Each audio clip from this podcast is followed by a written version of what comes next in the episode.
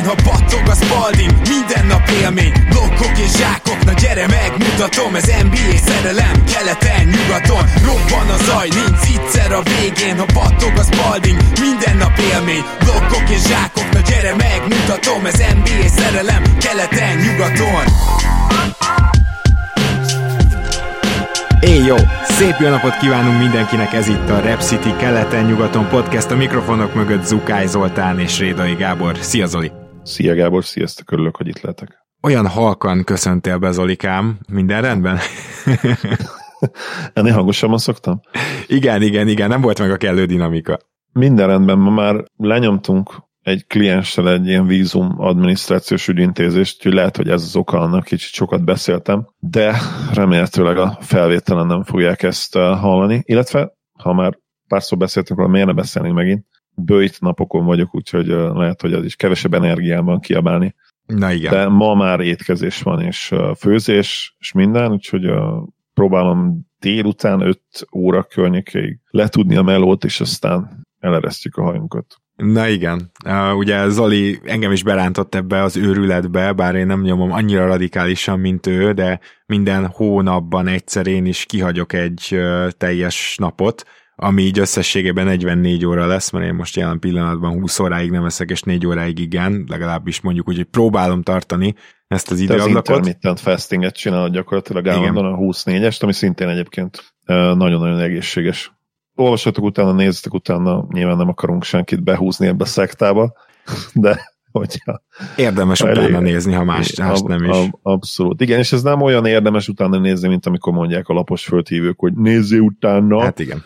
hanem itt, uh, itt komoly, legit tanulmányok vannak erről. Most már szép számmal és a másik, amit akartam mondani, hogy ilyenkor, tehát amikor voltak ezek a 44 órák, akkor egy ideig nagyon-nagyon jól bírja az ember, legalábbis én személy szerint, de úgy az utolsó négy órába egyértelműen nagyon várod azt a pillanatot, amikor már lehetsz. Még azt a pillanatot is nagyon várhatják a kedves hallgatóink, meg mi is, hogy a Rep City-nél hamarosan kosár cipővel kapcsolatos akciók jönnek, azt hiszem cipőnapok, vagy cipőhetek, ezt most nem is tudom, hogy végül hogy nevezték el, de ez holnaptól érdemes lesz figyelni a Rep City-nek a Facebook oldalát, meg hát a repcity.hu-t, mert hogy kosárcipőt veszel, akkor jól jársz. És most pedig overreaction következik, mégpedig kivételesen hétvégi overreaction. Hat csapatot hoztunk ismét nektek, de mielőtt erre a hat csapatra rátérnénk, muszáj egy picit beszélnünk arról, mert hogy nem olyan régen beszéltünk a Golden State-ről, hogy hogy változtatja meg a tájképet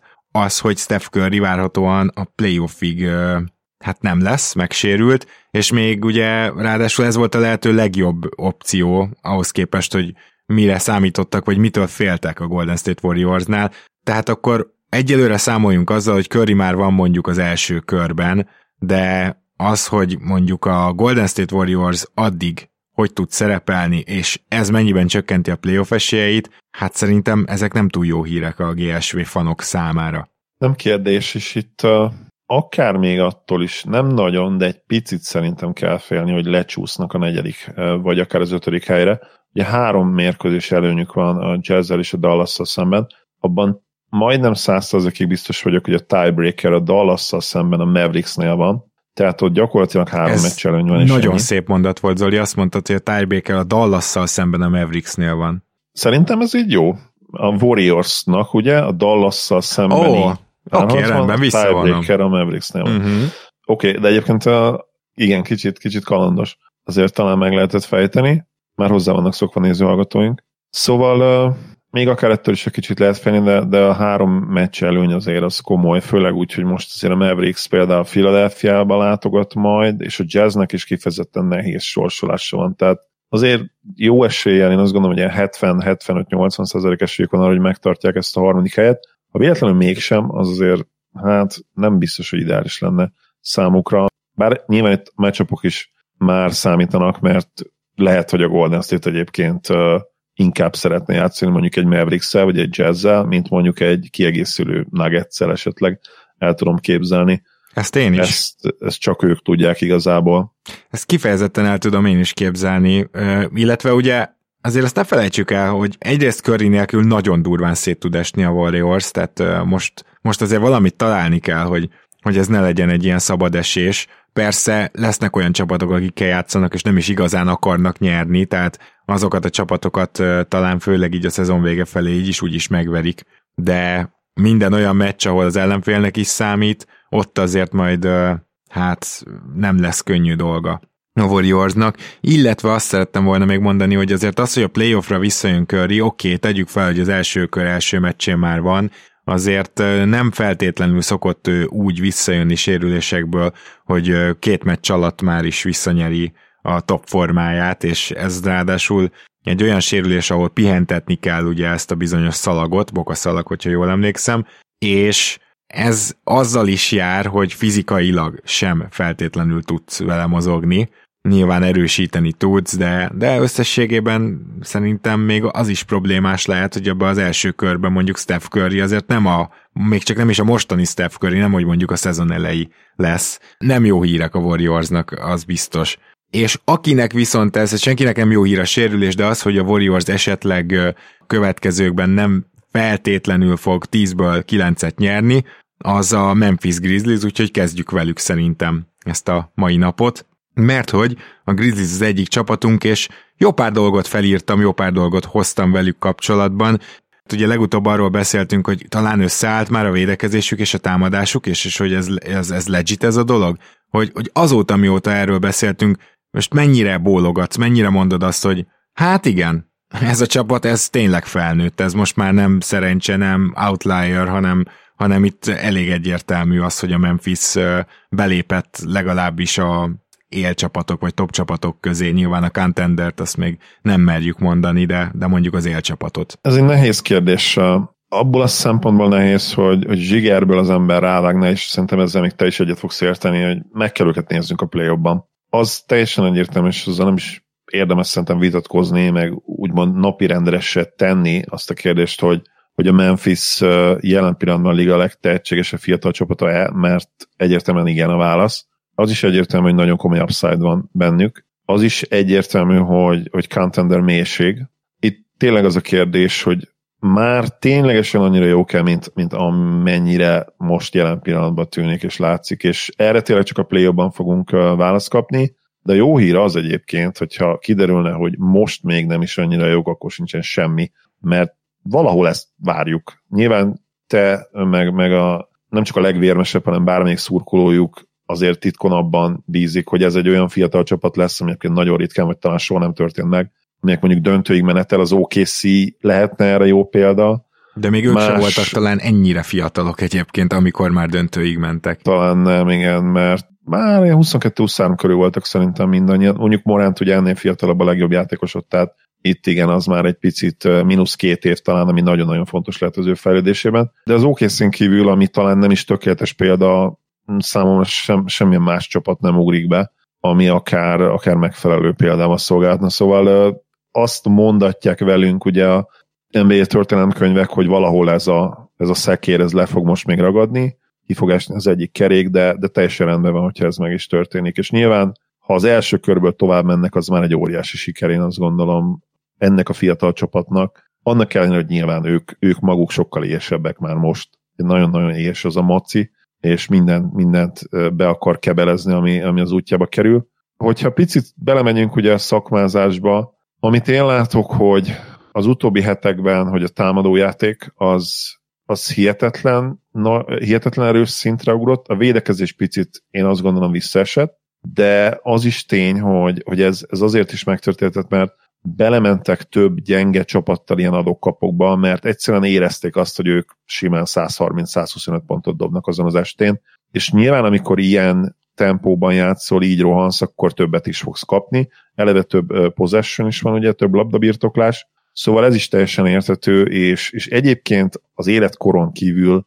én, én semmilyen szerkezeti vagy más problémát nem látok. Még az a Steven Adams is, akitől féltünk ugye sportszakmai szempontból, mert egyébként imádjuk a, a csávót, mint személyiség és mint jelenség, még ő is csodálatosan belesimult ebbe a rendszerbe, és kifejezetten hasznos, és megvan a szerepe, és tudjuk már most, hogy a, a rájátszásban egy szoros meccsen nem feltétlenül lesz fent a negyedik negyed végén, de egyébként meg hasznos lesz. Az első fél időben, hasznos lesz a kezdésnél, valószínűleg megköveteli majd időnként, hogy egy, egy magas embert azért beállíts, de ha esetleg a másik csapat egyből ugye small ball indít, akkor se lesz semmi, akkor szimplán leveszed őt a pályáról, és, és több small ball line is ki tud majd rakni a Grizzlies, amikkel szerkezetileg szakmainak semmi probléma nem lesz az égvilágon, egyedül az életkor kérdés és a tapasztalat. Na igen, tehát amit mondtál, hogy igazából az életkoron kívül minden más jel mennyire pozitív, hát az egész szezonra vetítve, hogy a hetedik legjobb a védekezésük, ötödik a támadásuk, tehát majd, hogy nem top 5 vannak mind a kettő kategóriában. Ez konkrétan már az elitet súrolja hogyha ezt el tudod mondani egy csapatról, és hát a net ratingjüket is érdemes úgy nézni, hogy a Memphisnek az a fiatal csapatos vonása azért megvan, hogyha őket úgy, úgy megvered, vagy 10-15 ponttal elmész, mert mondjuk sokkal jobb dobóestét fogsz ki, akkor ők azért nem mindig jönnek vissza. Tehát nem a nagy fordítások mesterei például ezt a mentális keménységet még csapatként egyértelműen tanítani, tanulniuk kell. De egyébként a mai adásunknak az is lehet a címe, hogy megy a matek, és a Memphis is, három csapatunk is van ma, aki esélyes arra, hogy a legjobb legyen matekból. A Memphis mindenképpen az egyik, és egyértelműen ötöst kell adnunk majd Taylor Jenkinsnek ilyen szempontból is, meg szerintem az az ötös osztályzat az azt is jelenti, hogy azért ő is versenybe lesz majd az év végén az évegyzője díjért. Na de, hogy ez mit jelent? Ugye a legjobban lepattanózó csapat. Nagyon érdekes, hogy csak 17-ek védőpattanóban. És ugye tudjuk, hogy nyilván jóval több védőpattanót szedett csapat hát egy meccsen, mint támadott, tehát akkor képzeljétek el, hogyha a védőpattanóba 17-ek, akkor milyen utca hosszal kell vezetniük a ligát, hogy összességében is elsők legyenek. Brutális támadó pattanózó csapatról beszélünk, ez az egyik, nyilván így a second chance pontokban is természetesen elsők, és ez az egyik, amivel folyamatosan nyerik a matekot, magyarán sokkal több labdabirtoklásuk lesz. De hát még ez semmi, mert emellé még jól vigyáznak a labdára, a TO százalékuk csak a hetedik, tehát a hetedik legjobb, inkább így fogalmazok, miközben az ellenfelek eladott labdáiban a negyedikek, tehát a negyedik legtöbb labdaeladást kényszerítik ki. Tehát most mindezt összevetve, ugye a Memphis azt csinálja, hogy te rádobsz a meccsen mondjuk, mit tudom én, 50-et, ők meg rádobnak 65-öt. Nyilván ezek a számok magasabbak, de hogy értsétek, hogy hát ezért nyerik ezt a rohadt sok meccset, mert állandóan többet dobnak rá. Ők egyébként sok lerohanással is dolgoznak, és ez fel is viszi a, a tempót, tehát amit te megfigyeltél, hogy mostanában rohannak, gyakorlatilag egész szezonra igaz az, hogy, hogy magas tempóval játszanak, rengeteg lerohanást tolnak, azokat nagyon hatékonyan és ez miért fontos? Mert a félpályás támadásuk azért nem jó.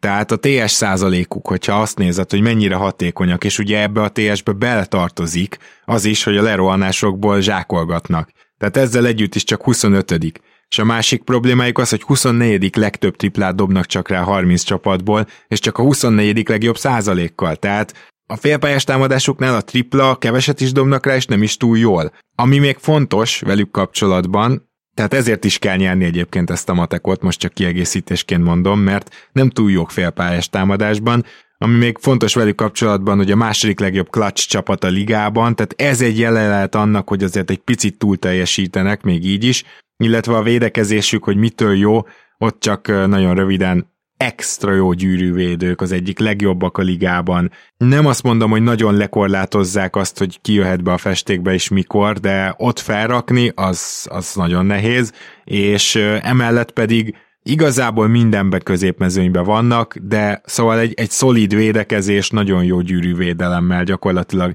ez a Memphisi védekezésnek a receptje, illetve az említett sok-sok labdaszerzés. Tehát ugye, hogyha valaki néz Memphis meccset, akkor biztos, hogy lát legalább egy olyan jelenetet, ahol Kyle Anderson a hosszú kezeivel így átnyúl a másik játékoson, és konkrétan indul a fast break. Tehát ez a Memphis-i recept, a kérdés majd az lesz, hogy a rájátszásban ez mennyire fog működni, ezt majd egy külön adásban szerintem megbeszéljük. Van-e még bármi a memphis kapcsolatban neked, Zoli? Igen, egy érdekes statisztikát találtam egyébként. Nem akarom lelőni a point, de valószínűleg egyértelmű lesz a, a megfejtés, mivel ez egy nagyon fiatal csapat kíváncsi, hogy kitalálod-e azt a játékost, aki a Memphisből top 10-ben van, 13-14-es szezon óta összeadódott plusz-minuszt tekintve. Tehát, hogyha az összes meccsen a pluszt, nyilván a minuszt is ugye hozzáadod ez az egyenlethez, kijön egy top 10, és ki, ki az, aki ott van a Memphisből ebben a top 10-ben. Mondom, egyszerű lesz kitalálni igazából, hogyha már nyolc évre visszamegyünk, más nem is nagyon lehetne, szerintem csak ő. Hát vagy Kyle Anderson, vagy Steven Adamsnek kell akkor lennie. Így van, és Steven Adams, és rajta kívül mondom, ki van benne még a top 10-be, egyébként ő a kilencedik. Első Steph Curry, második Chris Paul, harmadik Draymond Green, negyedik LeBron James, ötödik Rudy Gobert, hatodik James Harden, hetedik Kyle Lowry, nyolcadik Paul George, kilencedik Steven Adams egy bizonyos Giannis Antetokounmpo előtt. Wow. Ami azért elég komoly így. Aha. Ő az egyetlen nem all-star, és hát gyakorlatilag én azt mondom, az egyetlen nem superstar ebben a tízesben, bár nyilván Rudy Gobert vagy, vagy Kyle Lowry-t, vagy Paul George-ot mondjuk nem feltétlenül teljesen felső kategóriás superstarként tartjuk számon, de azért sztárokként. Igen, én nekem pedig a Memphisről még annyit, hogy Jamorant egészen lenyűgöző, ne kell találni a Memphisnek a jó egyensúlyt, hogy hogy ezt playoffba is tudja folytatni, mert most szerintem nagyon jól csinálják. Tehát azt akarom mondani, hogy mikor többieknek nem megy, akkor Morant 40-et dob. Amikor a többieknek megy, akkor Morant dob 20-at és kioszt 9 asszisztot. Hogy mennyire szinergikus, inkább azt mondanám, mennyire harmonikus a működésük. Ez lehet egy, egy nagyon nagy előny, mert sok más előny el fog fogyni a playoffban, úgyhogy erre kíváncsi leszek támadásban memphis részről, illetve arra is, hogy ha esetleg a Golden State nagyon jelentősebb távolságba visszaesik tőlük, két-három, inkább három-négy meccsre, akkor mennyire kezdenek el majd pihentetni, mert simán benne van a pakliban, hogy back-to-back második felén akkor Morentet kiveszed, és, és talán még egy dolog, bocsánat, hogy eddig beszélünk a Memphisről, Jaren Jackson Juniornak szerintem lassan helye van az év védő ötösében. Nem fogom azt mondani, hogy ő az év védője. Mit szólsz ehhez, Zoli? Jó kérdés, nem tudok teljesen nem egyetérteni vele, de nehéz lesz idén azért ez. Oda bekerülni. Szerintem. Igen. Igen. Hát nyilván, hogyha nagyon posztonként nézzük, akkor lehet, hogy az első és a második legjobb védő az négyes ötös, ugye Draymond Green és Rudy Gobert, és hogyha Igen. így akarod összeállítani az ötöst, akkor persze azt mondom, hogy oké, okay, de, de hogyha egyébként nem is így kellene összeállítani szerintem, de hogyha nem így állítod össze, akkor meg szerintem Jaren Jackson Jr.-nak Igen, a helye. JJJ-t preferálnám én, és most olvastam olyan, szerintem kicsit őrült uh, elemzéseket, hogy, hogy Mobley már olyan szinten van, hogy, hogy first team, de az igazság, hogy főleg, hogy most, hogy ellen kivált, és erről már kicsit beszéltünk később, ma szerintem nem csapatunk a Cavs, de érdekes sztori ez, hogy, hogy azért statisztikailag, amikor Mobley ül, nem rosszabbak, viszont most, hogy ellen kivált, hát lényegesen visszaestek. Ugyanakkor meg egyéb advanced védekező statok meg ugye imádják Moblit, és a szemteszten is azt látjuk, hogy amiben rohadt jó az az, hogy a kicsi embereket nagyon jól le tudja követni, illetve nagyon gyorsan vissza tud érni besegítésből, tehát nála ebben talán senki sem jobb, de mégis azért a védekező IQ talán nincs olyan szinten ott például, mint egy JJJ-nél, és szerintem azért itt fontos, hogy van egy három év előnye. Így van félnek, és, és én is sokkal inkább benne gondolkodnék például, mint Mobliba. Mobli egyrészt nyilván újonc, még másrészt pedig szerintem egy nagyon hangyányi túlértékeltük ide a védekezését, nyilván fenomenális védő, ahhoz képest, hogy újonc, és ahhoz képest, hogy újonc magas, de még azért neki kell fejlődni elég sokat, ahogy egyébként JJJ tette, mert bár sokat kiült az első két évében, nem is volt ennyire jó, amikor játszott akkor sem, ami természetesen tökéletesen logikus. Nagyon rövid időre látogatunk át keletre, mert nem igazán van mit mondanunk, legalábbis nekem nem sok Indiana Pacers a következő csapatunk. Az ő szezonjukat, amikor értékeljük, ugye két-három hét, és itt vannak már a búcsúzó adások, akkor sokkal többet tudok majd arról beszélni, hogy ennek a szezonnak milyen értelme volt, jó-e, hogy ne, vagy nem jó, hogy így alakult. Most azonban először szögezzük le, hogy védekezésben 26-ok, támadásban 18-ok, ami nem rossz.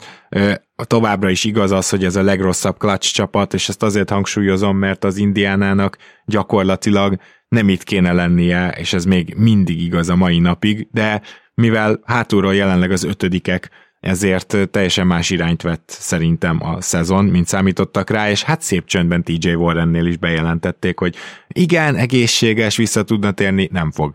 Úgyhogy, úgyhogy azért, azért itt az első jelek, hát Brogdont is maratoni hosszúságra ültették ki, tehát elvileg ő sokkal hamarabb jöhetett volna vissza, Duarte-val is óvatosak, maradjunk annyiban, hogy tojás héjakon fognak járni. Hát itt igazából szerintem annyi volt az egyetlen, amit így érdemes volt megnézni, hogy van-e valami feltűnő változás a Halliburton csere óta. védekezésben visszábestek, támadásban jobbak lettek. Nagyon meglepő ez, amikor Halliburton is Hild érkezik, ugye?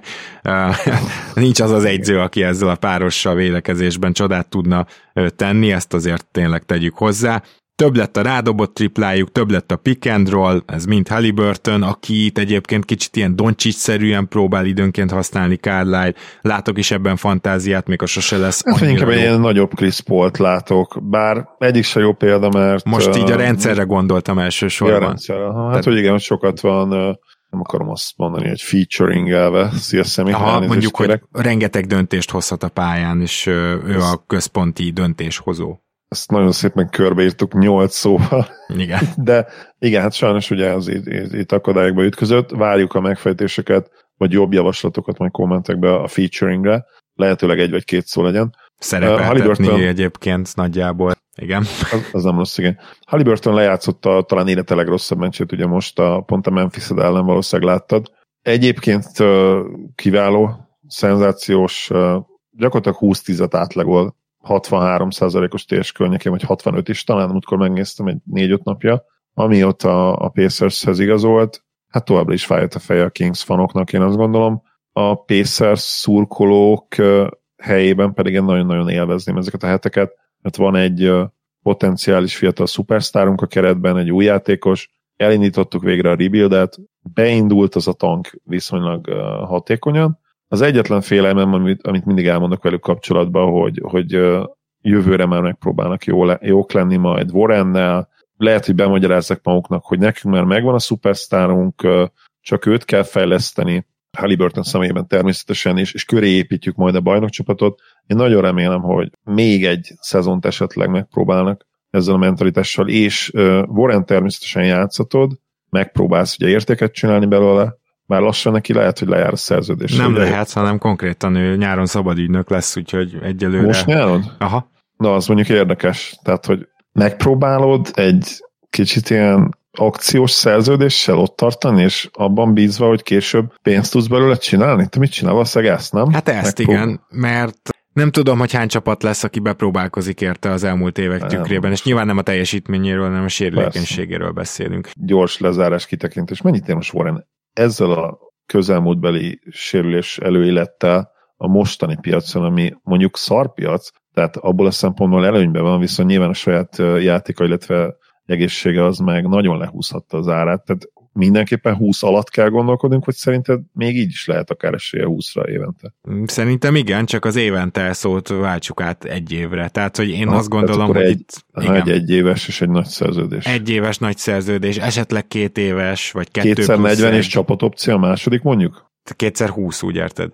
Ja igen, kétszer húsz, bocsánat, kétszer erős lenne. És csapatopciós a második, igen, igen, igen, ezt el tudom képzelni, hogy ezt odaadják neki. Ha, nagyon kíváncsi leszek, hogy valaki bepróbálkozik ennél nagyobb, csak nem lesz olyan hülye csapat, aki kimaxol, hát nem tudom elképzelni, olyan nem létezik. Nem, itt az a kérdés inkább, hogy vajon például valaki megmeri azt kockáztatni, hogy mondjuk ajánl neki 15 milliót, de négy évre. Igen, az is egy jó kérdés mondjuk azt, hogy, hogy 4 per 60. Ugye? Az, az, az érdekes kérdés lesz. Nagyon érdekesek egyébként a különböző on statisztikák is a Pacersnél, Tyrese Halliburtonnel olyan masszív mínuszban van, egyébként az egész kezdő folyamatosan masszív mínuszban van, de ez azért sem csoda egyébként, mert a kezdő center az nagyjából ugye Isaiah Jackson, aki nagyon-nagyon nem bír érvényesülni. Tá- jó támadó pattanózó, mint ahogy ez egyébként a padra is igaz, a padnak a két magas embere, ugye Jalen Smith meg Tisztán Thompson, ők is csak támadó pattanókban jók, és ennek megfelelően támadó pattanóban jó is az Indiana a csere óta, védő lepattanózásban viszont tragikusak, és ez az, hogy tényleg agyonverik a kezdőt a palánk alatt, a Saliburtonnek a hát ilyen plusz-minusz mutatóját is nagyon lehúzza. Ezzel szemben Buddy Hield plusz 27,7. Tehát annyival jobbak, hogyha ő pályán van. Amit egy dolog magyaráz, elmondom, ugyanolyan a védekezés, mikor pályán van és nincs, ez már meglepő egy picit, de a támadó játék az nagyon jó vele, és nélküle 92,3-as. az így, az így, azt hiszem, hogy a, a nem létező kategóriát meríti ki, úgyhogy ez a csapat jelen pillanatban most a padjából él, már mint mondhatnánk, hogyha nyernének, de nem nyernek, és nem is akarnak, úgyhogy jól van ez nekik így teljesen. És akkor, ha már említettük a cserepartnert, a Sacramento-t, menjünk most el a Kingshez, mert hogy Sacramento-ban is történt egy csere, és gyakorlatilag nem változott semmi, sem a mérlegükön, támadásba, a védekezésbe is hasonlóan rosszak, főleg védekezésbe, de ezt a számlájukra írom, hogy védekezésbe egy picit azért javultak, és egy-két más változás is volt, de először átadnám neked a szót. Zoli, gondolom nagyon sajnálod szegény Szaboniszt, de azt is ki kell jelentenünk, hogy gyakorlatilag jól látható és bejósolható volt, hogy mi fog történni már a csere időpontjában is, hogy ez semmi érdemi változást nem fog tudni így hozni, legalábbis ebben a szezonban, és ez azért rendkívül szomorú, mert ők nyerni akarnak. Ez a csapat úgy ennyire rossz, hogy egész évben nyerni akar, hogy nem tankol. Ez a félelmetes. Így van, fején találtad a szöget, és uh, amikor Szabonis csere megtörtént, nyilván úgy értékeltük, ahogy, és nem amiatt, mert, mert nem imádjuk egyébként Szabaszt, mind a ketten nagyon jó véleménye vagyunk róla, és szerintem egyébként reálisan a helyén kezeljük, tehát nem, nem találjuk őt szupersztárnak, azt sem gondoljuk, ami a másik véglet, hogy minden idők legrosszabb osztárja, ami egy baromság szerintem, tehát legalább 5-6-ot fejből tudnék mondani, és ugye most már egy kétszeres osztár, tehát nyilván ez már eleve kizárja ezt a, ezt a hülye véleményt. Szóval magával a játékossal nem volt semmi baj, magával a fittel sem volt akkora baj, mert bár nem tökéletes fitek ők ketten egymás mellé ugye fox nem is, nem is rosszak, tehát eleve megvan ugye a, a kicsi, magas dinamika, igazából a játékstílusok is okés, tehát ugye Szabonis nagyon jó playmaker, nagyon jó screensetter, mind a kettő na, tehát nagyon jó elzárásokat ad, ami Foxnak nagyon-nagyon jó, hiszen hihetetlen atletikus, és akár ugye elzárások nélkül is megtalálja az útját a gyűrűig, de elzárásokkal, főleg, hogyha van ugye egy olyan játékos, mint Szabonis, aki egyrészt low post veszélyt is jelent, illetve ugye felad, fel, feladásokat, alley lob veszélyt is jelent, és, és a kettőnek a kombinációja gyakorlatilag elő teremti Foxnak azt a lehetőséget, hogy a gyűrűtámadás közben válassza meg a, az opcióit, és, és amikor ennyi opció áll rendelkezésre egy jó, jó játék befejezésre, akkor ott előbb-utóbb nagyon-nagyon potens, domináns, úgynevezett one-two game, tehát ez az egy-kettő játék alakulhat ki köztük, és szerintem ez nagyon rendben lesz a jövő évre. A pick and roll fox az, az hihetetlenül jól fog tudni működni, és, és egy nagyon jó offense fel tudsz húzni majd e köré. A legnagyobb probléma nyilvánvalóan a kings ami évek óta a legnagyobb problémájuk, ugye a védekezés, és hogy ebben hogyan fognak előre lépni, valószínűleg egy új edző kell hozzá majd, és valami séma változás is, vagy filozófiai váltás, nem tudom. Tehát uh, itt, itt alapvetően ez, ez az, ami esetleg meghozhatja majd a várt eredményt, és, és egy közös off-season, egy közös uh, tábor után, egy közös camp után talán ez meg is fog egyébként történni jövőre. Én legalábbis drukkolni fogok nekik, hogy akkor már azt hiszem 18 év után, talán 19 év után újra visszajussanak a play ba igen, azzal, hogy elment Hild és Halliburton már automatikusan javultak is védekezésben egyébként, nagyon szép adatok is mutatják ezt, ahogy a Kings az volt 29 30 most 28 de hogyha csak rászűrök a csere óta lévő időszakra, akkor 18 -ak. szóval azért itt egy nagy előrelépés már történt, de amit mondtál, az nagyon fontos, tehát másik egyző kell. Nagyon vicces, ha belegondolunk abba, hogy Luke walton elég egyértelműen a 30. helyre soroltuk az egyző listánkon, és azon gondolkoztam, hogy ez érdemben biztosan változott? Azzal, hogy Gentryt nevezted ki? Tudsz nem, mondani? Nem, én Gentryre, mint ilyen interim edzőre tekintek abszolút, nem tartom őt hosszú távú megoldásnak és azért is beszélek róla így, ahogy, tehát, hogy, hogy új, új, újfent edzőváltásról beszélünk. Számomra automatikus és természetes, hogy, hogy mm. itt, uh, itt továbbra is ebben gondolkodunk, annak ellenére, ugye, hogy már Gentry van egy ideje. Igen, mert hogy azt akartam kimondani, hogy Gentry valószínűleg a legrosszabb edző a ligában jelenleg. Tehát, hogy nem, nem olyan sok dolog változott volt a nóta. Top, top 5, igen. Így van, és erről, erről beszélgettünk is ugye Facebookon Gáborral, hogy ő, ő sincs jó véleménye Gentryről. Ez a Kings hát fan Gábor, hogyha valaki esetleg megkavarodott így volna. Van. Így van a két uh, rezidens országos Kings fanunk közül az egyik. És egyébként ez egy érdekes a Gentry reputáció, mert ha a Suns időkből indulnánk ki, hát nem gondoltuk volna, hogy onnan ekkorát fog zuhanni 10-12 év alatt. Igen. De hogyha a New Orleans időkből indulunk ki, akkor teljesen helybe vagyunk. Tehát azért... Teker, jelek, igen. Igen. Még azt szeretném mondani velük kapcsolatban, hogy van két, az igazság kedvéért tegyük hozzá kategória, hogy második legrosszabb clutch csapat, és második legrossz, vagy legjobban dobják ellenük a wide open triplákat, tehát szerencséjük az garantáltan nincs idén. Mondhatjuk, hogy a legszerencsétlenebb csapat. Csak az a baj, hogy ez mondjuk 4-5 plusz győzelmet jelentene, tehát nem arról van szó, hogy itt egy play-in teteje, playoff csapat ennyire szerencsétlen, hanem egy play-in alja csapat ennyire szerencsétlen. Ezt fontos hozzátenni. És hogy mit is csinálnak annyira rosszul egész évben, és azóta is. Az egyik az, hogy szarul védik a gyűrűt, és emellé sok gyűrű közeli kísérletet engednek. Hát ez egy elég szörnyű kombó, maradjunk annyiban. A másik pedig, hogy kevés triplát dobnak, azt is rossz százalékkal. És a, a, a két felsorolt problémát, Szabonis vajon mennyire javítja, ezen röhögök azóta, amióta ezt a, ezeket a statokat kigyűjtöm, hogy ha már, ha már szerzel valakit, és ez a két fő problémád, akkor szereztél valaki olyat, aki nem védi jól a gyűrűt, és nem tud triplázni. Na mindegy, ez így egy kicsit vicces. Egyébként sokkal többet büntetőznek, mióta Szabonis van, úgyhogy azért, azért vannak dolgok, amiben tudtak javulni, és hát a Sacramento Kings szezonja az összefoglalva is ennyi, hogy próbálkoznak, de gyakorlatilag mint malaca jégen, tehát kaparnak, nem jutnak előre, és lehet mondani azt, hogy ez most már egy átmeneti időszak lesz, de ez a Sacramento Kings még mindig nem pihentett senkit. Fullba egyértelműen tank nélkül ennyire rosszak, ennél csak jobb jöhet. Igazából ezzel tudom ezt lezárni. Nem tudom, bármilyen biztató gondolatod van-e? Az egyetlen biztató gondolat talán az, hogy, hogy jövőre, jövőre jobb lehet ez a gárda. Én most már tényleg azt várom, hogy, hogy a play-int azért elérjék jövőre. Uh-huh. Play-inben nem voltak tavaly az előző szezonban se, ugye? Nem, nem. Nem, nem voltak csak közel voltak hozzá, azt hiszem a vége fele. Play-int azért várok most már tőlük jövőre. Ennek a dónak egyszerűen legalább a play-inbe oda kell érnie. Na akkor menjünk vissza keletre, a következő matek feladatokat kiválóan végző csapat a Toronto Raptors.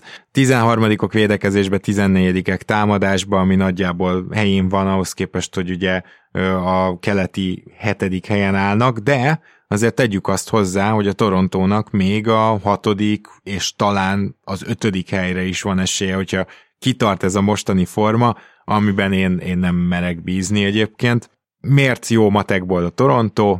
Azért, mert harmadikok támadó lepattanóban, egyébként ők is szarok védekező pattanóban, de annyira, hogy ez csak 25-ek, ami azért már nem akármilyen szélsőség. Ö, szintén vigyáznak a labdára, akár csak a Memphis, ötödik legtöbb vagy az ötödik legjobb egyébként a labdaeladási arányuk közben a legtöbb labdaeladást kényszerítik ki az ellenfelektől. Gyakorlatilag meg is van, hogy miért jó matekból a Toronto.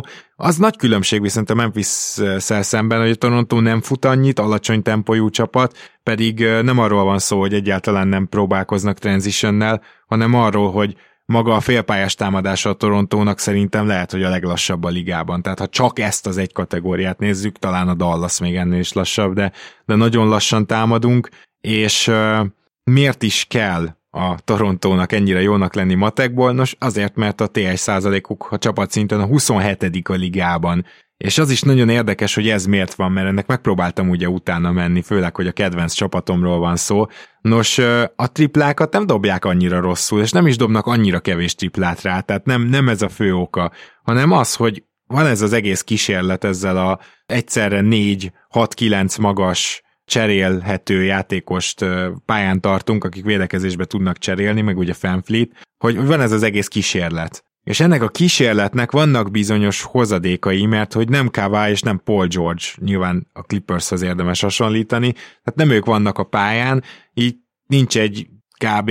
történelmileg is elit középtávolizó, Kawhi Leonard, és nincs egy olyan játékos, aki elit pull-up triplázó, mint amilyen Paul George és ezért nem lesz valami jó a dobás kiválasztásod, hiszen Fred Family nem az a klasszikus pick and roll irányító, ő nem fejez be túl jól a palánk alatt, ő maximum visszalép és dob egy triplát. Viszont akiknél meg így a labda van, azok sokat ájzóznak, a második legtöbbet egyébként a Toronto az egész ligában, 10% fölött van a hat gyakorisága ennek a statnak, és ráadásul szörnyű hatékonysággal, mert hogy, tehát ha nem vagy Kevin Durant, ha nem vagy Kyrie Irving, ha nem vagy mondjuk Chris Middleton, és még négy-öt nevet tudnék mondani, akkor összességében nem teszel túl jót a csapatodnak azzal, hogy ájzózol, de mivel ilyen a szerkezet és a Toronto, ezért folyamatosan mismatcheket tud találni, ezért sokkal több lesz az ISO helyzet, és ezeket rosszul, összességében meglehetősen rosszul dobják. Ezen kívül pedig ugye a kettesek és a gyűrű közeli kísérleteknek a százalékai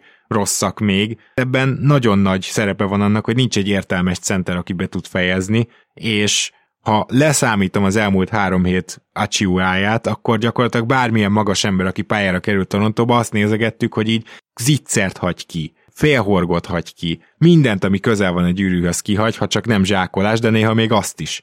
És ez, ez alapján már, már is nem olyan meglepő, hogy a Torontónak ennyire rossz a hatékonysága, szara dobás kiválasztás, ami kicsit együtt jár ezzel a szerkezettel, Nick Nurséknek még ezt kell majd ott a laborban valahogy átalakítani jövőre, hogy az, hogy a matekot megnyered, az tök jó, ezért vagy ott, ahol, de ez sokkal előrébb lehetnél, és sokkal jobb lenne, hogyha nem lenne ennyire szar az a bizonyos TS százalék csapat szinten. Még hoztam pár dolgot, de most hagylak megszólalni, bocs Zoli. Elég sokat nézem ugye a, a csapatodat, vagy csapatunkat, hogyha hívhatom ennek. Nekem a, hát a második, harmadik csapatom volt versenyben ugye a Denverre, és hát Scotty hipergyorsan az egyik kedvenc újoncom, és ugye egyáltalán az egyik kedvenc játékosommal válik. Én hihetetlen potenciált látok benne, és én jobb atlétát is látok egyébként benne, mint te. Nem olyan stílusú, típusú robbanékony játékos, aki begyorsul a pályán, mint mondjuk Jannis vagy LeBron, és tényleg 120-szal megy, és, és átgázol mindenkin, hanem ő lassannak tűnik időnként, de amikor meg, amikor meg akkorát ugrik tényleg, hogy a, a feje a, a gyűrű felett van, és kicsivel a, a büntetővonal után ugrik fel, és úgy fejez be egy fastbreak-et, egy gyorsindítás zsákolást, akkor azért hát átértékelődnek ezek a dolgok, és hát ugye hihetetlen erős. Hát ez a srác, ez, ez úgy is hihetetlenül erős, hogy még fognak ugye izmot rakni rá. Igen, egy őserő gyakorlatilag. Gyakorlatilag egy őserő, úgyhogy egészen elképesztő. Nyilván le kell tisztulni a játékának, és technikailag fejlődnie kell, de, de én, mint playmaker, ballhandler, sőt, még egyébként, shooter is nagyon sokat látok benne. Tehát a dobással szerintem nincsen abszolút baj, még egy picit lehet itt-ott csiszolni ugye a technikán, a dinamikán, de biztos, hogy szupersztár lesz számomra, nem kérdés. Itt a kérdés tényleg annyi számomra vele kapcsolatban, hogy, hogy ilyen top 10-ben csúcsosodik ki, tehát ilyen top 10 környéken, ugye tudjuk ezek a Jimmy Butlerek, akiket mondjuk sztárnak nevezünk, de nem minden évben feltétlenül, vagy egy évről évre úgynevezett perennial top 5-ös játékos lesz. Szerintem az utóbbi egyébként erre van nagyon nagy esélye. Hogy a Torontónak mik a problémái?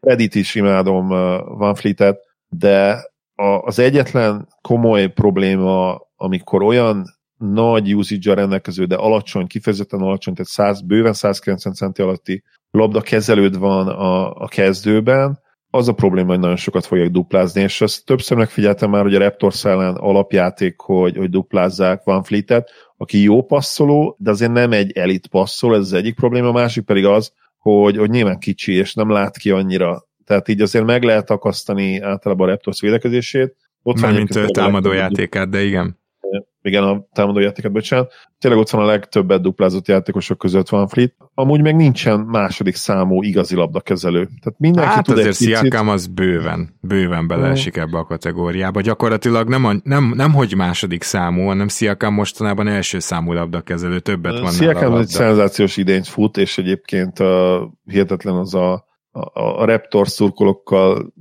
való kapcsolata, hogy honnan fordult át megint most ugye pozitívba, úgyhogy már imádják meg, mémeket csinálnak, meg, meg kirakják ugye a, a táblákat a meccsen. Pascali Igen, Fornication például, csak hogy a te kedvenc sorozatodat is igen, ide Igen, abban a szempontból mindenki igaz, hogy nála van a labda, de úgy értettem, ugye, hogy azért meg játékokat is hívtok rá, de nem az a labdakezelő, aki mondjuk irányítóként meg fogja oldani. Tehát most, és főleg az alsó posztokra gondoltam egyébként, nyilván ő, ő egyébként kiváló lenne, hogyha lenne előtte még egy olyan igazi labdakezelő, vagy mondjuk átstruktúrálnak a csapatot, mert nyilván nem azt mondom, hogy nem lehet ugye Freddy és Siakam köré bajnok csapatot építeni, csak akkor kéne egy, egy szupersztár gyakorlatilag, aki egyébként lehet Scotty Barnes, szóval ez is egy érdekes a dolog a csapatépítésnél, hogy egyébként meg lenne neki szerintem a potenciálisan bajnoki címhez elég jó második és harmadik számú játékos, csak az a baj, hogy nagyon nagy uh, diffi van ugye az életkorban. Nem egy síkon mozognak úgymond, hanem picit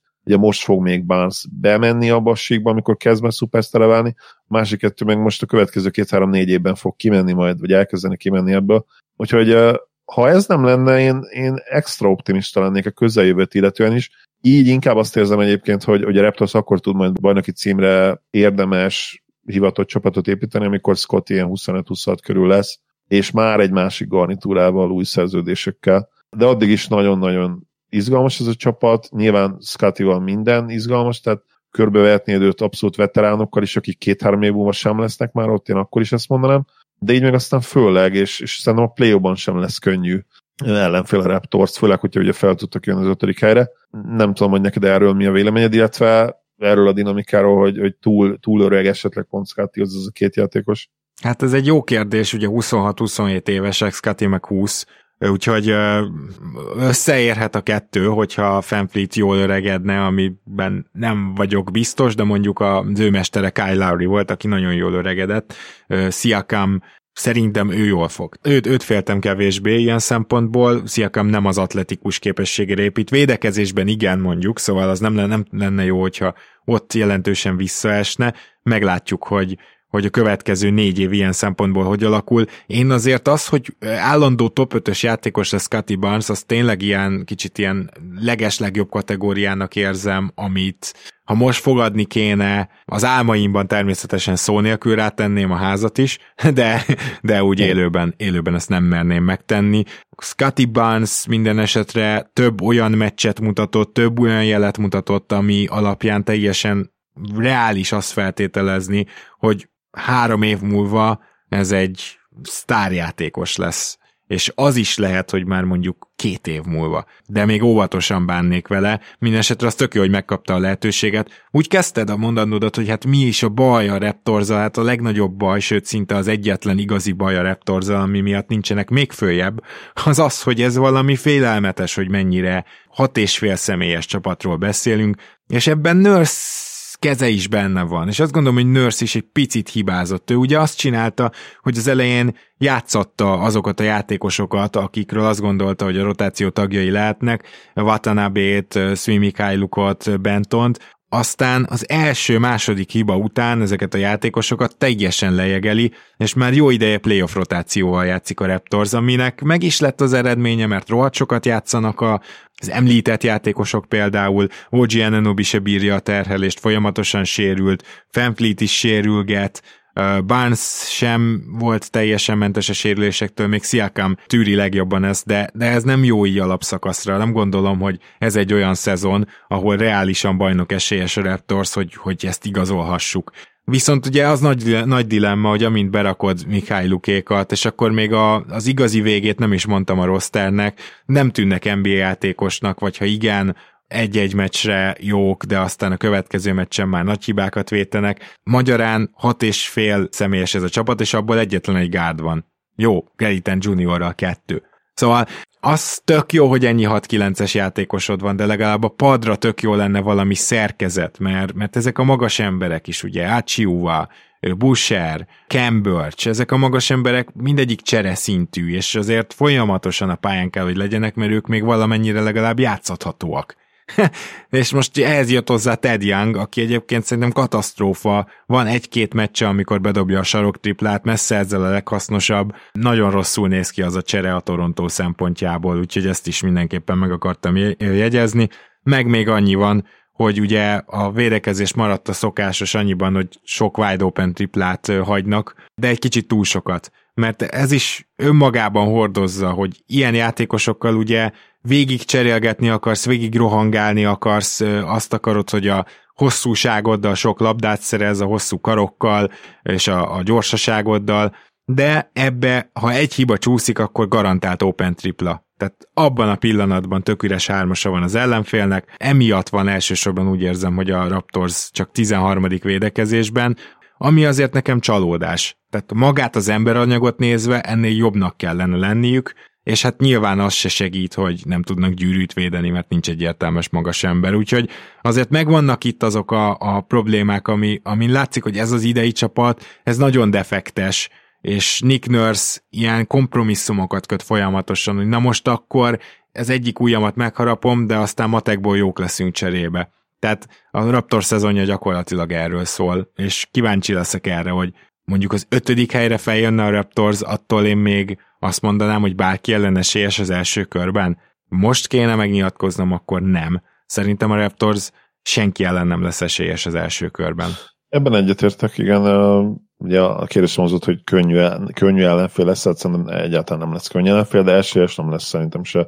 Az első körben gyakorlatilag mindegy, hogy melyik csapat végez előttük a negyedik helyen. Lezárva ugye a, a védekezés is, és mondjuk az Achiuva témát, hogy olvastam egy nyilatkozatot tőle, illetve Nurse nyilatkozta róla, hogy, hogy Achiuva azt mondta neki jó pár hónappal ezelőtt, amikor egyszer elé állt, hogy ha bárki nagyon elkapja a fonalat egy meccsen, és, és forróvá válik, bedobnak mindent, akkor forduljon nyugodtan hozzá bizalommal Nurse, és majd ő elzárja ezt a, ezt a csapot, elzárja a meleg vizet, és Nurse nagyon szépen fogalmazott, hogy, és így mondta szó szerint, hogy Achiuva azt gondolja magára, hogy jó védő, és egyébként én is egyetértek vele. Tehát, hogy ilyen fura, hogy azért nem azt mondta, hogy jó, nagyon jó védő, mert nyilván azt nehéz lenne mondani.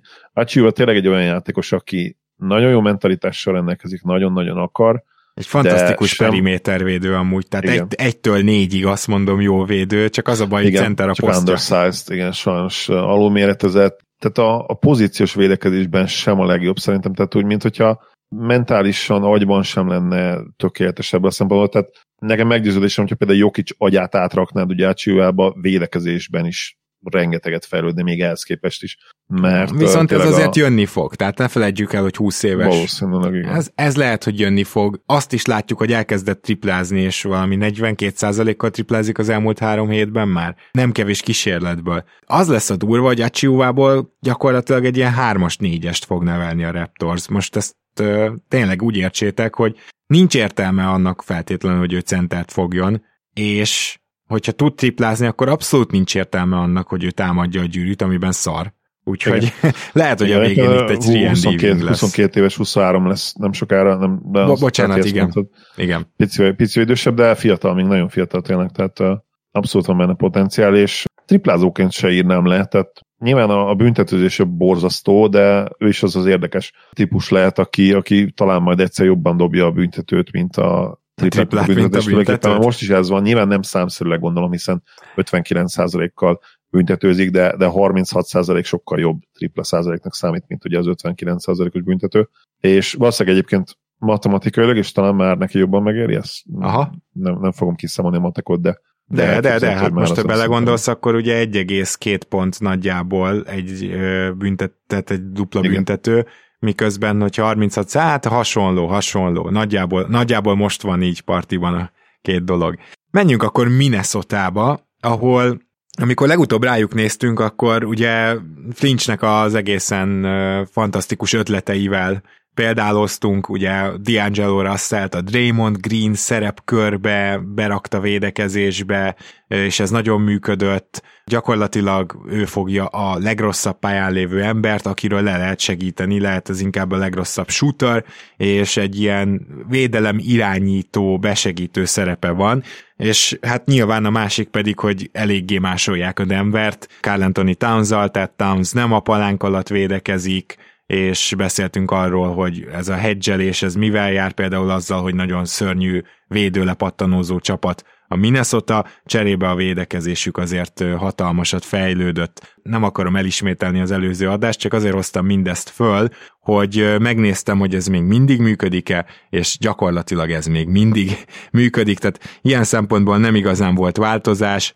ami fontos, hogy ugye a Minnesota-nak most egy ilyen hihetetlen ranja van, arra majd külön hozok statokat, de összességében D'Angelo Russell, mm, Josh Okogin kívül még mindig a legjobb védőjük, hogyha a plusz-minusz, tehát az on-offot nézzük, bocsánat, nem a plusz-minusz, tehát russell a pályán több mint kettő ponttal jobbak, és ez nem tűnik olyan soknak, már csak azért sem, mert nincs sok különbség védekezésben, és támadásban sem amúgy. A cserepad és a kezdő között. Nyilván ez azért is van, mert a három úgymond start, tehát Russellt, Carl Anthony Towns-t és Edwardsot folyamatosan így vagy úgy különböző kombinációkban a pályán tartja Flinch, tehát nem igazán vannak klasszikus pad ötösök fönt Minnesota-ban.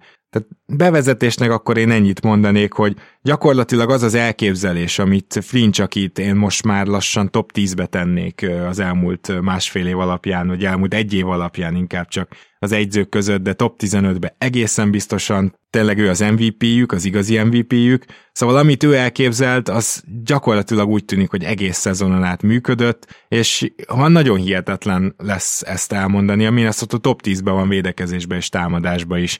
Védekezésben tizedikek, támadásban hatodikok. Ki gondolta volna ezt? Hihetetlen. Nem én, és úgy néz ki, tényleg, hogy az egész franchise, mint hogyha meg kezdene megváltozni, ugye az új kisebbségi, kisebbségi tulajdonos, így hívják ezt? Azt a hiszem, igen. tulajdonosának, hogy igen, mert furán hangzik ugye a kisebbség szó miatt. Szóval az új kisebbségi tulajdonosok Mark Lord és, és Alex Rodriguez, ugye a híres Alex Rodriguez, mert hogyha minden most elkezdenek klappolni, és Taylor, ráadásul ugye Glenn Taylor lenyilatkozta a podcastjében, hogy, hogy az a terve a, a tulajoknak, hogy, hogy többségi tulajdonossá váljanak. Tényleg nem gondoltam volna, de, de nagyon úgy néz ki, hogy, hogy mindenféle szempontból jó irányba halad ez a csapat, amelyik nem öreg csapat egyébként, hanem kifejezetten fiatal társaság. Gyakorlatilag a Pat Beverly szerződés is rávilágított szépen arra, meg ugye a tárgyalások, hogy, hogy ők építenek most egy kultúrát, én mondanám Pat Bevről feltétlenül azt, hogy egy nagyon kultúrát valaki, de ugye, hogyha NBA kosárlabda kultúráról beszélünk, akkor egyébként tökéletes. Vagy egy nagyon-nagyon vicces nyilatkozat a minap J.J. Reddick podcastjében, ugye, hogy Doncsicsot azért nehéz vé- levédeni, mert egyszerre hihetetlenül fizikális és floppol, mint az állat dobálja magát, és a következő mondat a Beverlynek az volt, hogy pontosan azt csinálja, amit én. Igen. és ezért ilyen idegesítő. És tényleg Pat beviselsz, hogy, hogy hihetetlenül fizikális, de amikor meg ugye visszakapja azt a fizikális, azt a fizikai hatást, akkor meg eldobja magát azonnal. Tehát borzasztóan nehéz lehet egy ilyen játékos ellen játszani a pálya mindkét oldalán. Én nem azt mondom, hogy Patrick Beverly is feltétlenül nagyon sokat hozzátette ez a kultúrához, de valamit én azt gondolom, hogy azért hozzátett. És az, hogy ők fejlődtek védekezésbe, az, hogy sokkal többet beszélnek, amit mindenki lenyilatkozott, milyenkor felmerül a kérdés, hogy eddig miért nem beszéltetek sokat basszus, hát hogyha tudjátok, hogy ez a kulcsa, ez is a kulcsa jó védekezésnek, akkor miért nem pofáztok többet védekezésben? Na mindegy, szóval sokszor lehet, hogy ilyen tudatalatti dolog, hogy nem veszed észre, hogy nem beszélsz. Hát meg ezt meg kell tanulni. Kell, igen, szokássá kell válnia valószínűleg, igen. hogy automatikusan beszélj és mondjad a többieknek, hogy hol vannak. És ebben egyébként nagyon jó D'Angelo Russell, tehát ezt figyeltem meg, hogy neki ugye megkérdőjelezhető volt, vagy talán még mindig a, a mentalitása, de, de nagyon-nagyon intelligens játékos egyébként. Igen. És Igen. én korábban mondtam róla, hogy nem feltétlenül legjobb kosárikúval rendelkezik, de ezt így nagyjából revidálom ezt az álláspontot, mert, mert tényleg kifejezetten okos játékos, a, aki talán már kicsit ilyen túlságosan okos, vagy ilyen túl dörzsölt, és, és tényleg nem az a típus, aki meg fog halni az edzőterembe azért, hogy ő jobb legyen, de pozitív NBA játékos, és azt mondja, ki kell mondanunk, amit nem gondoltunk volna szerintem pár éve. Így van, azt szeretném még mondani, hogy jól, jól sikerült végül is ez a tényleg pad végéről, vagy padvégi kategóriából kiépített, előkapott uh, Vanderbilt, McDaniels, tehát, hogy azok a játékosok, Navel, Reed, aki egy tök jó cserecenter, tehát, hogy ezek a, ezek a játékosok igazából ezt a zongoracipelést azt egészen fantasztikusan csinálják. Tehát, nyilván ez is a kultúra része, ezek a játékosok is azért tudtak kiteljesedni, és azért tudtak bőven az elvárások fölött teljesíteni, mert nem csak mert kisebb volt a szerepük, hanem mert egy olyan kultúra érkezett meg minnesota és hát én itt megint vissza kell, hogy nyúljak az egyzőhöz, tehát ö, fantasztikus, amit csinált. És például Turin Prince sem az a típusú játékos, akiről azt képzelted el, hogy egy győztes kultúrának az aktív része. Tényleg extra. Na de, van három csapat, azt mondtam, aki nagyon jó matekból, és szerintem mindenki azt várja, hogy biztos a következő lesz, az nem. A Minnesota az, szintén rámennek a matekra is. Ugye mondtam, hogy milyen szörnyű védőpattanózó csapat, ez már 30. helyről a 28 sikerült előre menni, cserébe a hetedik legjobb támadó pattanózó csapat, és emellett ők nagyon gyorsan játszanak, annyira, hogy a leggyorsabban a ligában, és rengeteg labdát szereznek, a második legtöbbet. Tehát gyakorlatilag állandóan transitionben vannak, nem csoda, hogy ennyire hatékonyak. És hogy ez a run, ez a 9-1, amit most letoltak, hogy ez mi? Na hát mindenbe ment. Szóval azért fel kell hívnom a figyelmet, hogy ez túlteljesítés. A tri- triplákat is baromi jól dobták, de a 101-es az ő tempójuk, tehát 101 labdabirtoklás van náluk meccsenként, a 103 volt ebben az időszakban, úgyhogy egészen elképesztően gyorsan is játszanak, és, és az elmúlt 10 meccs azzal telt, hogy rohantak és bedobták, és rohantak és bedobták, és minden beesett nekik, viszont nézzünk arra rá, mielőtt még itt a Denvert kezdenénk el tőlük félteni, hogy a második legnehezebb sorsolásuk van hátra. Úgyhogy én azt gondolom, hogy a Minnesota nem csinált mást ezzel, mint hogy bebetonozta magát a hetedik helyre nyugaton. Igen, és egyébként nagyon-nagyon érdekes, hogy én nem is emlékszem ilyen csapatra, még biztos volt, de, de nem ilyen szinten. Tehát ha most a mérlegükre nézünk, akkor mennyi 13 meccsel vannak? Talán most 50% felett, vagy közel ehhez. Mindjárt ránézek a mérlegükre, ezt kicsit húzásnak 43-20-ra 43-30-ra emlékeznék? De az meg nem, az meg sok meccs már. 41-30, tehát 11 meccsel. 41-30, meccsel, igen. De nem emlékszem ilyen két arcú csapatra, mert ugye ők nagyon jó, meglepően nagyon jó védekezéssel kezdték a szezon, és az segítette úgymond valamennyire őket át azon, hogy a támadó játékok pocsék volt. Mostanában pedig ez azért megfordult, és most támadásra ment nagyon, és ugye a védekezés esett vissza január 11 óta, főleg egyébként annak a line ami ugye most a kezdők és a D'Angelo Russell, Pat Bev, Anthony Edwards, Jared Vanderbilt és ugye Cat, és most ugye Anthony Edwards kiválásával azért már 6,3 ponttal 100 labdabirtokásra levetítve túldobják őket. És mind a, mind a pálya mindkét oldalán, itt most a kezdő az, az kicsit visszaesett, és egyébként a védekezés is igaz, meg a támadásra is. Szóval, szóval az lesz itt érdekes, hogy hogyha Anthony Edwards azt most visszatért, vagy? Igen, igen. Most visszatért, igen, tehát hogy mennyire tudják majd újra ezt a kiegyensúlyozott line és kezdőtöst tudja megtalálni és használni, mert ez fog szerintem oda vezetni, hogy egyszerre tudjanak támadásban is és védekezésben is top 10-ben lenni.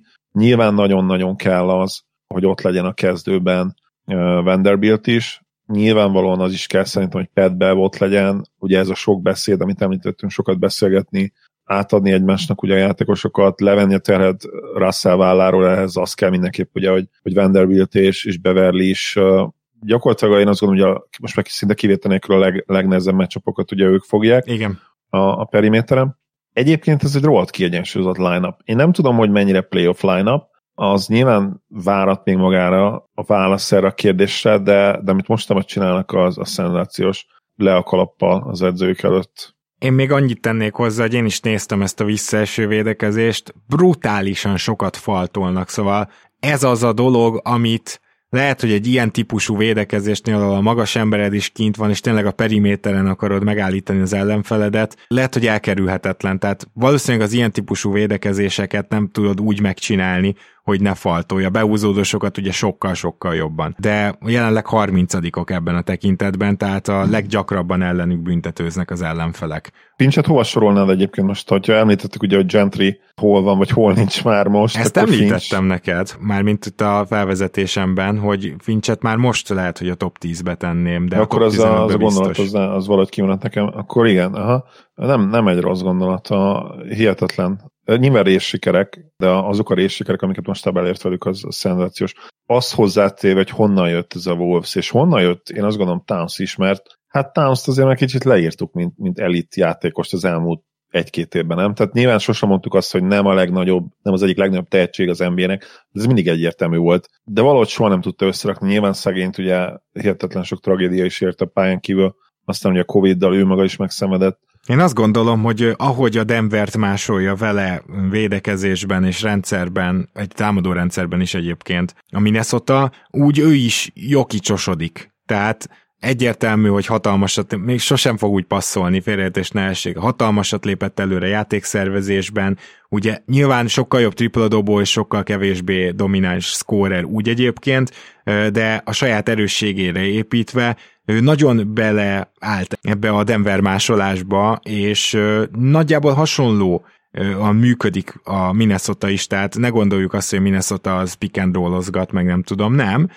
Megkapja Carl Anthony Towns, csak mondjuk nem feltétlenül Jokic helyein, hanem főleg nyilván a triplánál, mert akkor a tripla veszély, és onnan ő passzol tovább, irányít, rajta keresztül megy a játék, szóval szerintem ez önmagában is nagyon jót tett neki. Én nem tudom, hogy néze Jokic meccseket, és ilyen szinten próbál másolni, de még ezt se tartom kizártnak, vagy még ezt is el tudnám képzelni. Egyébként scorerként szerintem Nyilván idén azért jobb, tehát idén uh, jó kicsi hihetetlen pontszerző szezont is fut, tehát nyilván idén még, még Townsnál is jobb, aki egyébként uh, jellemzően azért hatékonyabb volt nagyon sok évben, és idén is 64%-os TS, 64,2, ami hát uh, gyakorlatilag ilyen volumen mellett én azt gondolom, hogy, hogy a legjobb scoring szezonja. Egyébként Townsnak volt már egy 64,6, és még egy 64,2 százalékos TSS szezonja pontszerzőként, úgyhogy tényleg a liga egyik leghatékonyabb pontszerző magas embere. Figyelj, amikor képes vagy 8-9 triplából 40 százalékot dobni Igen. magas emberként, akkor nagyon jó lesz a TS. Így van, bár egyébként ugye az idei évre levitte picit a, a tripla számait, ugye most már idézőjelesen csak 5, 5 emeli rá, ami nagyon nagy visszaesés a, a tavalyi 6,3-hoz is, de főleg a tavaly előtti 7,9-hez képest, de összességében kiegyensúlyozottabb lett, és én annak ellenére is azt mondanám, hogy jobb játékszervező, hogy egyébként a, a, az assziszt száma is visszaestek, mert egyszerűen okosabb, jobban, jobban, tám, jobban gondolkodik, jobban is uh-huh. támad szerintem, és összességében jobb játékos, na annak ellenére, hogy a pontátlaga is kicsit visszaesett, és uh, egyébként ez egy érdekes kérdés mindig, hogy megnézed hatékonyságra, számokra, gyakorlatilag ugyanazt átlagolja, mint tavaly, sőt, rosszabbul át, rosszabbak az átlagai, mint tavaly előtt, vagy főleg az előtt, ahol tényleg ő egy nagyon komoly stat paddinget csinált, tehát Így olyan van. mértékben gyűjtögette a statokat, hogy hihetetlen. Ugyanaz, ha megnézed a boxscore, de mégis látod, hogy lényegesen jobb játékos Matános, mint, mint akkor volt. Teljesen és egyébként ez egy hirtelen, hirtelen fordulat nála. Nem annyira régi fordulat, ez egy új keletű dolog. Igen. Akkor menjünk Filadelfiába, ahol szintén nem rossz a matek, de nem ezt emelném ki. A Philadelphia 9. védekezésben, 13. támadásban Harden érkezésével kicsit visszábesett a védekezés, és kicsit feljavult a támadás, de meglepő, és hát ami náluk fontos az, hogy ugye nem, adna, nem adják el a labdát, nagyon vigyáznak rá, de hát cserében az egyik leglassabb csapat, tehát egyáltalán nem is nagyon erőltetik a, az olyan helyzeteket, ahol könnyen labdaeladásba torkolhat a, a egy-egy meggondolatlan gyors passz. Egyébként, ami fontos talán, hogy már azelőtt is egy tonna büntetőt dobtak, mielőtt Harden érkezett, és nem csak Embiid miatt, hanem ne felejtsük el, hogy az összes Duck Rivers csapat ezt csinálja. És persze az összes Duck Rivers csapat lassan játszik, és nem támadó pattanózik. De azért itt most tényleg tegyük hozzá, hogy az, ahogy már Embiid és Harden együtt a pályán állhat a büntetővonalra, az egyrészt liga első, másrészt pedig ilyen soha nem látott büntető parádékat hozhat. Na, ez az egyik, amit velük kapcsolatban ki akartam emelni. A másik az az, hogy elképesztően hatékonyak, ha mégis rohannak, úgyhogy ez egy kicsit ilyen kettősség, és Hardennel még kevésbé rohansz, tehát ő aztán nem egy transition játékos, de mégis brutális ez az egész statisztika, az ellenfelek labdaeladásának kikényszerítésében 17-ek, tehát középmezőnyben vannak, és közben turnoverek után ők szerzik az ötödik legtöbb pontot. Ez azt jelenti, hogy egészen félelmetesen hatékonyak, amikor mégis rohannak, és felmerül az emberbe, hogy lehetne esetleg ebből több.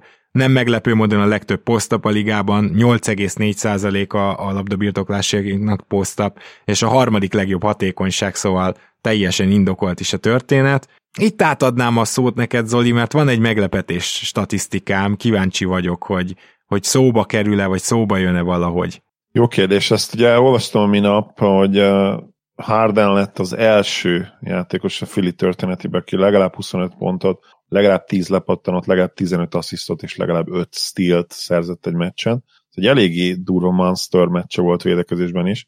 Azt tudom, hogy gyakorlatilag, és ugye itt hozzá kell tenni, hogy a knicks is játszottak kétszer, és uh, még nem igazán játszottak nagyon jó csapattal ugye a Nuggetsen kívül. Jó irányba de... tapogatózva. Na, szuper. De akkor itt lesz. De azt tudom, hogy egy, egyre nagyon-nagyon jól működik a, a Harden Embiid duo. Harden semmilyen szinten nem korlátozta eddig, én azt gondolom Embiid pontszerzését, sőt, Embiid gyakorlatilag 33 pont környéken átlagol, ha minden igaz eddig. Ugye a Hardenes meccseken lepattanózásban is nagyjából ugyanott van 11 körül 10-11 és 3,4 assziszt, 50%-kal a mezőnyből, és hát Harden meg ugye ez, a, ez az ultra domináns volt neki ilyen szezonja, azt hiszem már a Rocketsben is, de Transaction net szezonja még inkább, amikor ilyen bőven 10, 10 assziszt felett átlagol, ugye most 12-4 elvileg, amióta a Sixersben van, és így is majdnem 25 pont. és hát nagyon-nagyon jól dob a mezőnyből is egyébként, leszámítva egy-két meccset, de, de összességében azért eddig nagyon hatékony, és számomra a támadásban nagyon-nagyon jól néz ki ez a duo. Illetve amit korábban emlegettél a cserével kapcsolatban, hogy Mexinak jót fog tenni az, hogy egy kicsit kevesebbet van nála a labda, nyilván egyébként a minden, tehát vagy Harden, vagy Maxi ideális esetben mindig pályán van. Szerintem ez abszolút bejött. Tobias Harrisnek a dobásai és dobás száma esett vissza, vagy estek vissza jelentősen, de oké, okay, oké, okay, nem néz ki rosszul ez a csapat. Igen. Azért most itt a, a cserehatáridő óta néztem, tehát ez nem feltétlenül az összes Hardenes meccs, 10-4. Ez nagyon jó szó ment a Philadelphia, 1,2-es net ratinggel. Az mondjuk nem annyira jó. Tehát a, a Memphis, aki ugyanúgy 10-4-et ment, azóta 8, nem tudom, hanyas net ratinggel tolja. És, és ráadásul azért nem is olyan nagyon jó ellenfelek ellen. Jó, de ez meg értető, tehát össze kell még állniuk. Persze. Uh, Én csak azt mondom, hogy azért, azért eléggé fölül teljesítették a net ratingjüket Kicsit, a csere igen, óta. Igen. Igen, viszont az meg egyébként logikus, hogy ők a klácsban nagyon jók lehetnek, mert még azt sem mondom, hogy feltétlenül értékesíteni kell azokat a dobásokat. Elég, ha az utolsó 8 percben dob, vagy utolsó 6-7 percben mondjuk oda Harden hétszer a büntetővonalra, Embiid meg hatszor. Aha. Van belőle gyakorlatilag 10-11 pontod abból a 13 kísérletből, szóval, szóval még ebből a szempontból is nagyon-nagyon veszélyesek lehetnek majd, hogy, hogy az ilyen low scoring meccseket, ahol nem megy a dobás a play egy, egyik csapatnak se tudjuk, hogy jönnek majd ilyenek, ott nagyon nehéz lesz megverni ezt a gárdát. Igen, tehát a playoffban nyilván egyébként teljesen más kérdéseket kell majd feltenni. Hardent, hogy lehet elbújtatni védekezésben, Tybalt, hogy lehet elbújtatni támadásban. Igazából vége, ezt a két kérdést kell feltenni, és szerintem a másodikra nem is biztos, hogy van válasz. Tybalt ugye sarok tripla, amit nyomnak mostanában, hogy lezavarod a sarokba, és azokat be kell dobnia. Hát a playoffban ugye... szerintem még csak rá se fognak nézni, sőt, sőt, így tapsikolni fognak neki, hogy dobjad, dobjad. Tehát nem elég, nem elég, hogy üresen hagyják, de gyakorlatilag drukkolnak neki, hogy rádobja. Igen, mert egyébként úgy, hogy hogy hiába nem rossz a százalék, azt hiszem 36-37 százalék körül van a szezonban talán. A sarok tripla? Fú, ez a, nem a sarok tripla, hanem úgy összességben tájbolnak a, a tripla százalék. Azon nagyon meglepődnék. Meglepődnél, mint hogy valami így emlékeznek a múltkor, de lehet, hogy keverem valakivel. Rögtön megnézem neked, Zolikám.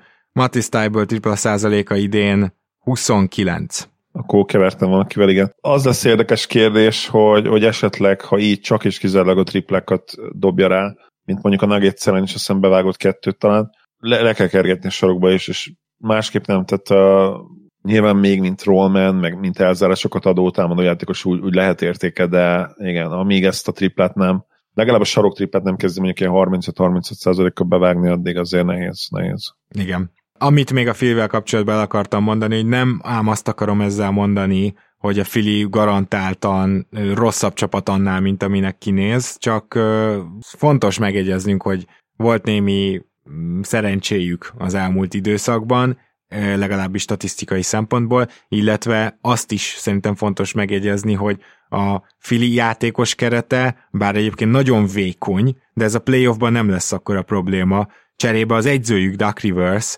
akit már biztos nem tennék egyébként, most tényleg, tehát le kell ezekkel a dolgokkal számolni, jelenleg szerintem top 20-ban sincs Duck Rivers egyzőként, de top 15-ben már nem raknám be, és playoff egyzőként, na az az egyik kifejezett gyengesége, tehát hogy tök jó, hogy mindig csak azt nézzük, hogy milyen a keret. Itt az alapszakaszban azt gondolom, hogy ez a keret nagyon szűkös, és emiatt akár még egy kisebb visszaesés is simán benne van a pakliban nekik. Rögtön ránézek, hogy milyen erős a sorsolásuk, semmi extra 13. középen vannak.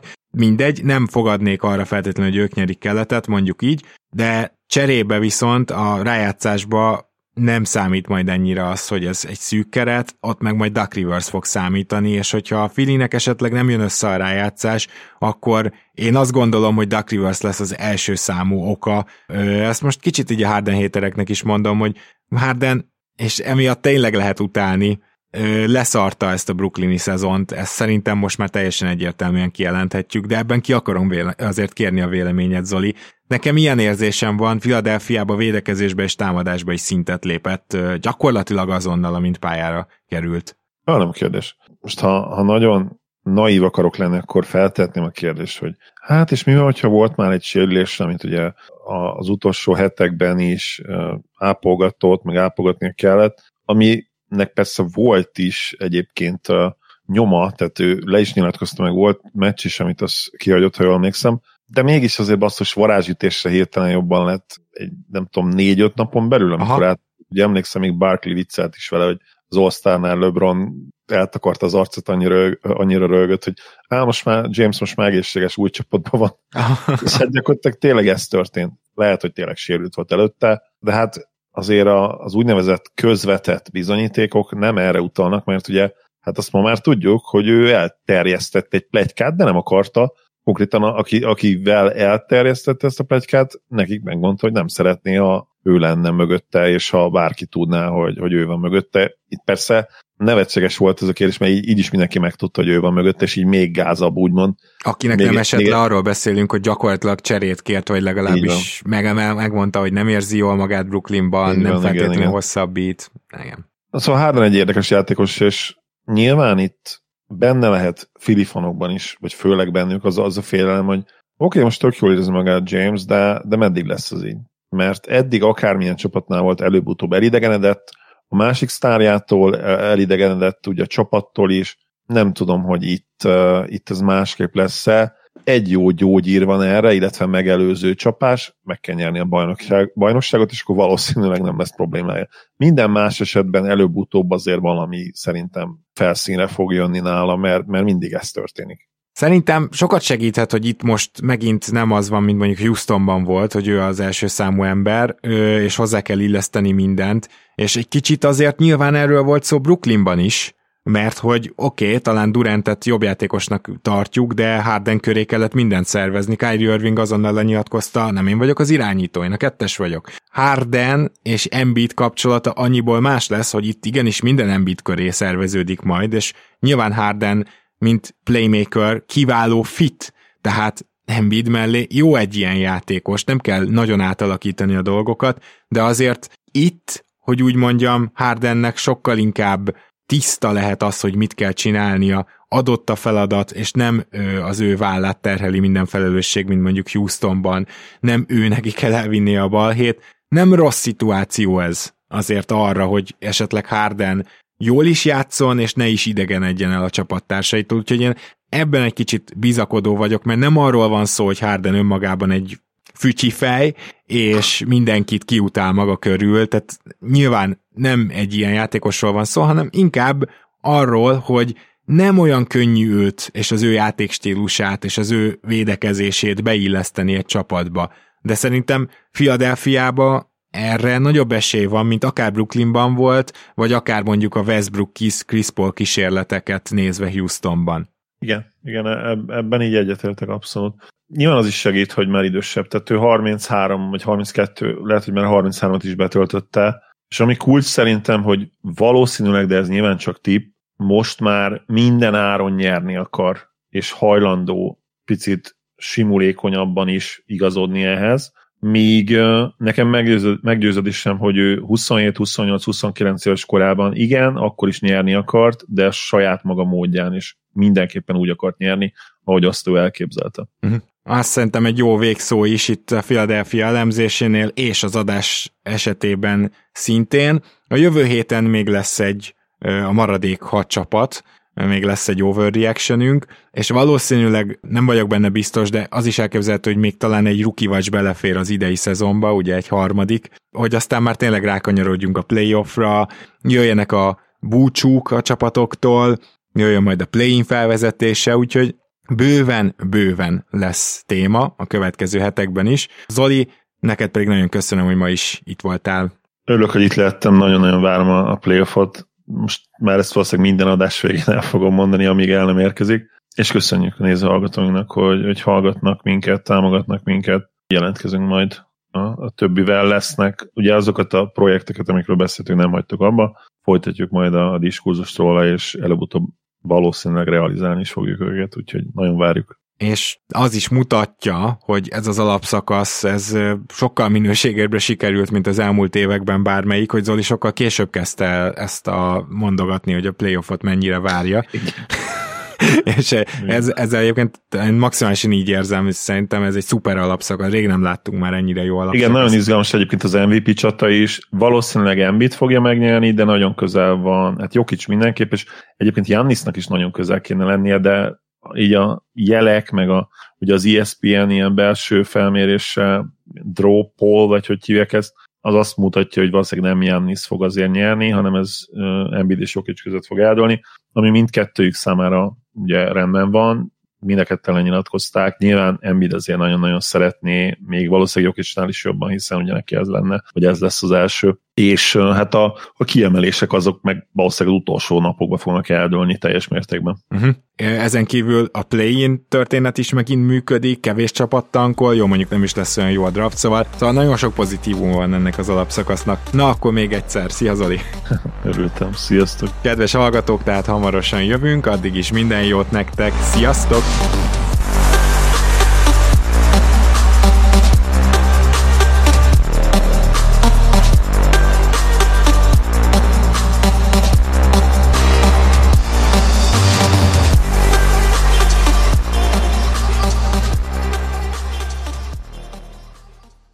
Ha más podcastekre is kíváncsi vagy, hallgassd meg a Béton műsor ajánlóját.